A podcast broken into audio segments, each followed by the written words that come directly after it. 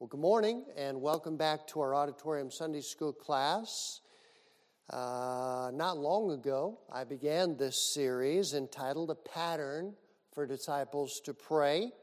And today we want to explore lesson three. So I invite you to take your Bible and turn with me to the book of Matthew, Matthew chapter 6. Verse 10 is our text, and I want to invite you to follow along as I read for us to set the, uh, set the parameters, uh, reading verses 9 and 10 from Matthew chapter 6 this morning. The Bible tells us in Matthew chapter 6, beginning at verse 9, after this manner, therefore, pray ye, Our Father, which art in heaven, hallowed be thy name.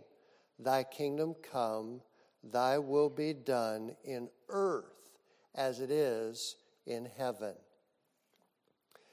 Now, let's get started this morning by asking ourselves a simple question. This will help those of you who have not been here for the series to get up to speed with where we are in the series. Why do I need a study in the Lord's Prayer? It's important for me to ask myself that question, and I assume the same is true for you. My answer to the question is simply this because it's important for all of us to ponder whether God is satisfied with the way I pray. Furthermore, am I satisfied with the way I pray? We're reminded of what Jesus gave his disciples here in Matthew chapter 6, verses 9 through 13, as a pattern for prayer. But think with me for just a moment. Keep in mind, internationally, in the broad realm of Christendom, the Lord's Prayer is uttered millions upon millions of times by billions of people all over the world. And if you use this prayer as a recitation, have you satisfied God with your prayer life? Personally, I don't think so. You might disagree with me, and that's fine. However, I believe God desires our dialogue and not simply our recitation. And I base that on verse 7, where the Bible says in Matthew 6 7, But when you pray, use not vain repetition as the heathen do. Now, let's break verse 10, our text, down into two simple parts. We want to deal with the kingdom as well as the subject of the will of God. Thy kingdom come are the first three words found in verse 10. And I want us to focus our attention on the word kingdom. In Greek, it's basileia. You don't need to know that to get to heaven, it's just a little bit of extra, okay? But that Greek term, basileia, has three focuses sovereignty, royal power, as well as dominion. Sovereignty, royal power, and dominion. Let's think about kingdom. Apart from science, and when I say apart from science, I'm thinking of the animal kingdom. Apart from science, we would normally think of that word kingdom in terms of a region or territory, landmass. For example, the British kingdom comes to my mind. But in this case, the emphasis is upon reign not R A I N, but R E I G N, reign, rule. John MacArthur writes, and I quote Basileia does not refer primarily to a geographical territory, but to sovereignty and dominion.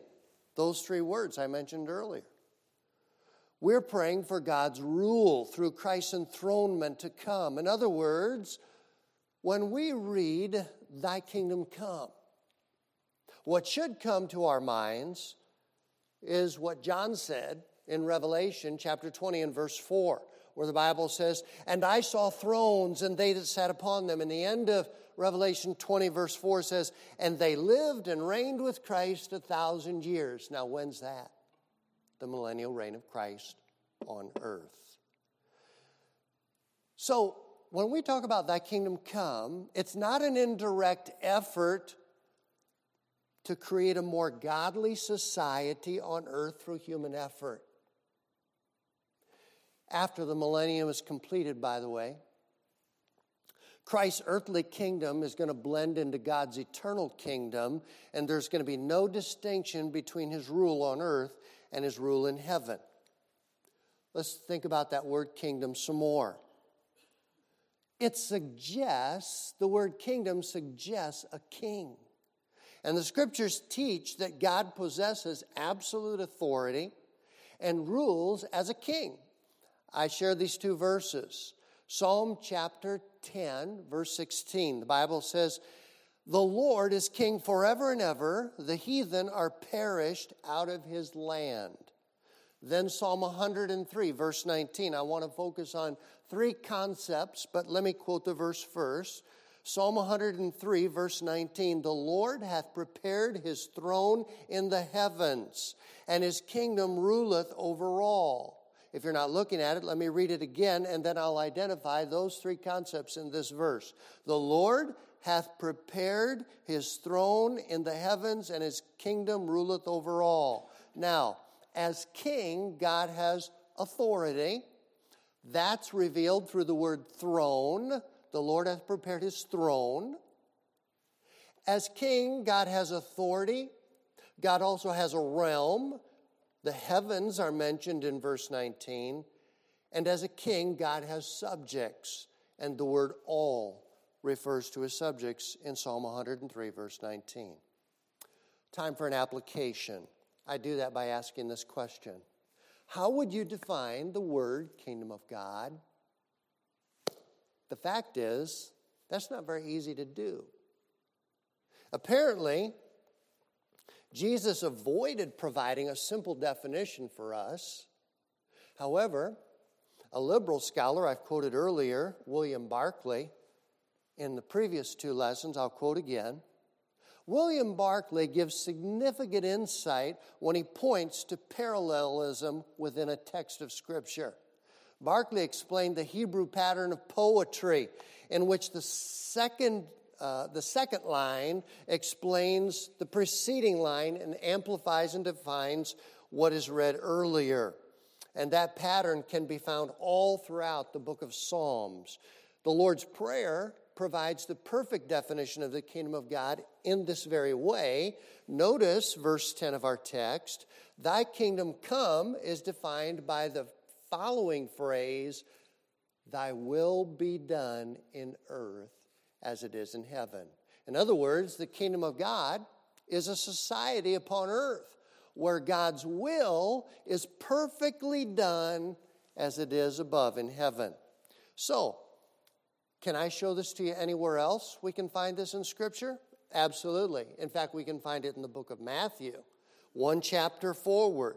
Verse 21, we're familiar with the verse. Why don't you notice that? It's just a page over, where we read, Not everyone that saith unto me, Lord, Lord, shall enter into the kingdom of heaven, but he that doeth the will of my Father which is in heaven. Question do we really want the kingdom of God to come? You know, the kingdom of God, ladies and gentlemen, demands submission to the will of God. It demands submission of my heart, my life. And it is only when each one of us makes that personal decision of submission that the kingdom of God comes. It's important to understand that throughout Christianity, theologians have differed in their perspective, their persuasion of this concept, thy kingdom come. And I grant that. Let me lay it out for you. Some interpret it as the second coming of Christ. I fall into that category. But others, such as postmillennialists, viewed the kingdom as a call to social action, the social gospel, or a mandate to bring the kingdom through good works to earth. And then finally, there are some who argued it is spiritually fulfilled by saving the lost, reaching lost souls with the gospel. I want to turn to Charles Feinberg. Charles Feinberg, uh, Dallas theologian, uh, professor, Dallas Seminary, most well known for his commentary on the minor prophets. But Charles Feinberg said this regarding this, these terms, the kingdom of God and the kingdom of heaven. He, he shares that they're used interchangeably throughout the New Testament.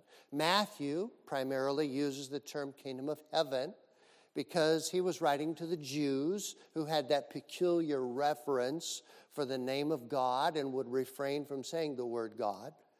Mark and Luke, on the other hand, were writing to Gentiles, and so they used the term the kingdom of God. I want to turn to a favorite uh, commentator of mine, R. Kent Hughes. From him, I gathered the information I've shared with you on the screen that the kingdom as a concept was a major theme of Jesus preaching. And statistically, here's what we find kingdom occurs 49 times in Matthew, 16 times in Mark, 38 times in Luke, and if you add them up, that's 103 times in just those three gospels alone. Here's what Jesus said before the cross. In other words, before going to Calvary, I quote the Lord I must preach the good news of the kingdom of God. Jesus said that in Luke 4 43. Now, if we jump past the cross, past the empty tomb, past the resurrection, and turn to the book of Acts, chapter 1 and verse 3, here's what we find before Jesus' ascension. Acts 1 3, speaking of Jesus, he was seen of them, seen of the disciples for 40 days, speaking of the things pertaining to the kingdom of God.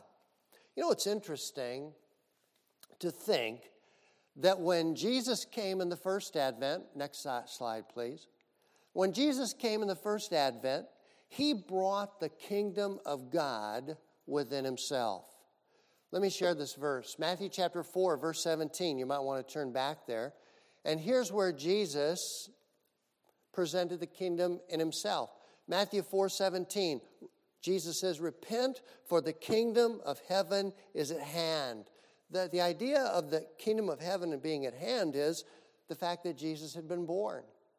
Messiah had come to earth, and indeed, the kingdom was contained within him. He personified the kingdom because he fully executed the will of God the Father here on earth.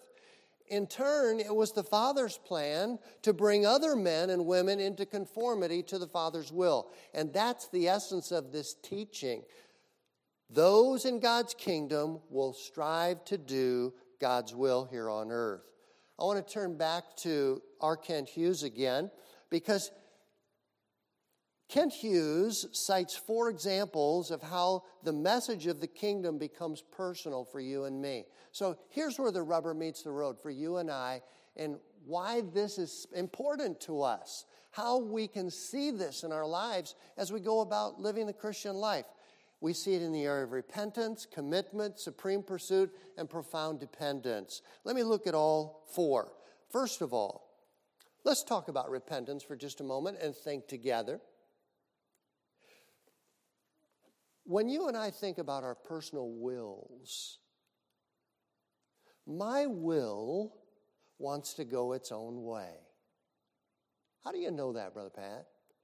Because Isaiah shared this truth in that golden gospel of Isaiah 53, where the Bible says, All we like sheep have what? Gone astray. We have turned everyone to his own way. So that's who you are. You have a straying will, and so do I. And that's why we need repentance. Number two, commitment. Commitment. Jesus highlighted this in Luke 9 62. where we read that all familiar verse No man, having put his hand to the plow and looking back, is fit for the kingdom of God. We need a commitment as well as a repentance. Thirdly, a supreme pursuit. Those, this we learn in Matthew 6:33, where the Bible says, But seek ye first the kingdom of God and his righteousness, and all these things shall be added unto you. So, from that, we should gather the fact that, you know, praying thy kingdom come, thy will be done. This is not a do nothing armchair type of Christianity. It needs a passionate pursuit. And finally, a profound dependence.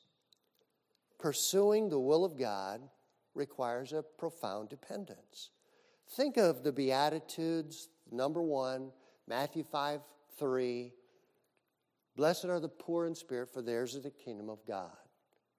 So the beggarly poor in spirit have come to the end of themselves and they've realized they have a profound need to depend upon God alone. One more thought before I leave this to go to the second half of Matthew 6:10. You know, as I sat, prepared, pondered this study, I had to ask myself this question.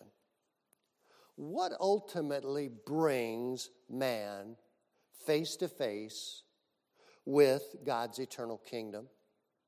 What do you think? Because I don't know about you, but I think normal human beings can go about their daily life and not give God too much thought. Whether you're working in the factory, working on the base, working at an engineer's desk, you've got things to do. But you know what brings us 360 to face God's eternal kingdom without hesitation? Two things death and tragedy. Both my own death as well as when I lose those I love. Case in point, Jennifer Willis, a fellow missionary wife. The Bible says it's appointed unto man once to die, and after this, the judgment. So, inevitably, death brings man face to face with God's kingdom. But so does tragedy. When we cannot fix, when we cannot fathom the circumstances behind the events of our life, whether it's dealing with children, a health issue, a struggle anywhere. These things are what drive a man, a woman to God. And we need to thank God for them. Now, thy will be done. We've talked about thy kingdom come. We want to get into the next part of the lesson thy will be done. The classic questions are what is God's will? And can God's will be known? You know, it's common knowledge that millions of people repeat this prayer, this phrase, daily without having the faintest idea what God's will is or whether it's personal. And furthermore, even if they think in terms of this part of the prayer being personal, they have no intention of doing God's will, even if they knew what God's will was. And I'm talking about the vast realm of Christendom, whether you're reciting it as part of the rosary or whether you're sitting in a sanctuary in a Lutheran or Presbyterian church, what have you. But this gives us all the more reason to emphasize the point Jesus was making about prayers of vain repetition, as I mentioned earlier in verse 7. Let me turn to a commentator long, long gone and with the Lord, John Broadus. You ask, who's John Broadus? John Broadus lived in the 1800s. He was an American Baptist pastor. He was a professor at Southern Baptist Theological Seminary. And Charles Spurgeon called John Broadus the greatest of living preachers. Church historian A. Henry Newman once said Broadus was perhaps the greatest man the Baptists have produced. So I'm quoting someone who was well respected and well known in the 1800s. And John Broadus established three senses of this term will. I have Broadus's commentary on my shelves, and so I've harvested this thought from there. One, God's will of purpose. So, three aspects of this term will, beginning with God's will of purpose. What are we talking about, God's will of purpose there? What does that mean? Well, God's will always comes to pass in heaven, on earth, and in hell. That's God's will of purpose. Nothing can thwart it. It'll always come to pass in heaven, on earth, and in hell. Number two, God's will of desire. God's will of desire. It does not always come to pass on heaven as it does, uh, or on earth as it does in heaven. Let me give three examples of that. First of all, Jesus wished for the Jewish people, which is referred to as Jerusalem, Jesus wished for Jerusalem to be saved. Think of this verse, Luke 13 34. O Jerusalem, Jerusalem, which killeth the prophets and stonest them that are sent unto thee, how often would I have gathered thy children together, as a hen doth gather her brood under her wings, and ye would not. So that's an example of how God's will does not always come to pass on earth as it does in heaven. Another example of that same thought Jesus does not wish that any should perish. 2 Peter 3 9, the Lord is not slack concerning his promise, as some men count slackness, but is long suffering to usward, not willing that any should perish, but that all should come to repentance. That's the will of God, too, isn't it? And then, thirdly, Jesus wishes all to be saved. 1 Timothy 2 4.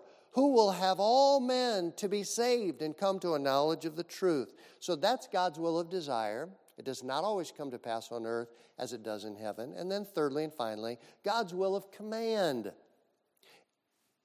This concept of God's will of command is often and flagrantly disobeyed. Do you know what Psalm 40, verse 8 says?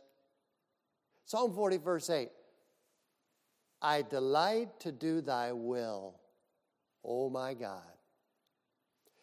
And you know, there are a lot of people who cannot say that from the heart because they have no desire, they have no delight or interest in doing the will of God. Martin Luther made this point about this phrase, Thy will be done on earth as it is in heaven. And he said this Martin Luther speaking, this is a fearful prayer. If people realized what they were praying, their words would get stuck in their throat.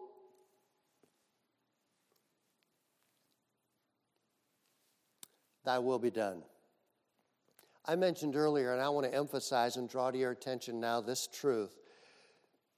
This simple phrase, Thy will be done, is a matter of surrender as well as submission. R. Kent Hughes said this praying this phrase, Thy will be done, involves inviting God to conquer us. When we pray this, we're literally asking God to do what is necessary to make His will prevail in our lives. Have you ever prayed this prayer? Lord, take me, break me, mold me, make me into what you'd have me to be. For some people, to pray like that would be absolutely terrifying. But you know, there's a value in it. The value is it delivers us from ourselves. And it's an attitude that is foundational to the heart of true prayer. I want to tell you a story. 1982, Boulder, Colorado. I went out for neighborhood Bible time. That summer, Ken Endine was there. Your son in law was there, Dan Unruh.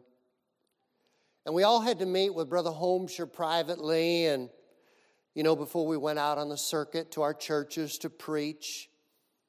Brother Holmshire called me into his office He said, Brother Pat, let's kneel down here on the couch, next to the couch. And Brother Holmshire was there, and I was there. And he said, Brother Pat, you pray. And I was pouring my heart out to God, and in my prayer, I was saying, God, whatever it takes this summer, break me of my pride. And all of a sudden, Brother Holmshire's arm went over my shoulder like this, and he grabbed me and he squeezed me. He said, Brother Pat, don't pray that way. Don't pray that way, son. He didn't want anything bad to happen to me that summer, and he, he was trying to love me. But you know, that is the heart of a child of God, in love with God, saying, God, whatever it takes, take care of me, change me, use me. In 1962, Alexander Solzhenitsyn published a book entitled One Day in the Life of Ivan Denisovich. It's a novel about this man who endured the horrors of the Soviet, concentra- Soviet prison camps. And one day he's praying with his eyes closed when a fellow prisoner notices him and says with ridicule, eh, Prayers won't help you get out of here any faster. And opening his eyes, Ivan answers, I do not pray to get out of prison, but to do the will of God. Now, here's the point prayer is not manipulating God to get what we want, but discovering what God wants us to do.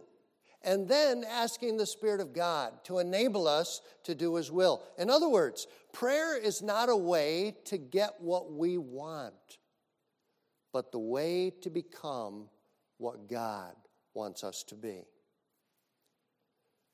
R. Kent Hughes says this Praying thy will be done involves praying for two things. First of all, we pray we will live in such a profound obedience to His will that may be the supreme desire of our lives. And secondly, we pray that our obedience will be as it is in heaven, meaning what? Joyous, enthusiastic. That's the kind of prayer life that suggests God's will is just what Paul said to the people at Rome in Romans 12 2. That you may prove what is that good, acceptable, and perfect will of God. You know, it's foolish to resist and to reject the will of a loving Father. If you are like me, and you are, and you have lived to see one of your children go their own way, I'm sure you've cried, and on your more sober moments, you've laughed and thought, How foolish. You know, I love you. Why would you do this? And you know, that's a picture of you and I in relationship to a God who loves us with an infinite love. However, in order to do God's will, we must first know God's will. So, praying for God's will to be done involves a corresponding pursuit of discovering God's will. And this is going to entail the study of the Word of God.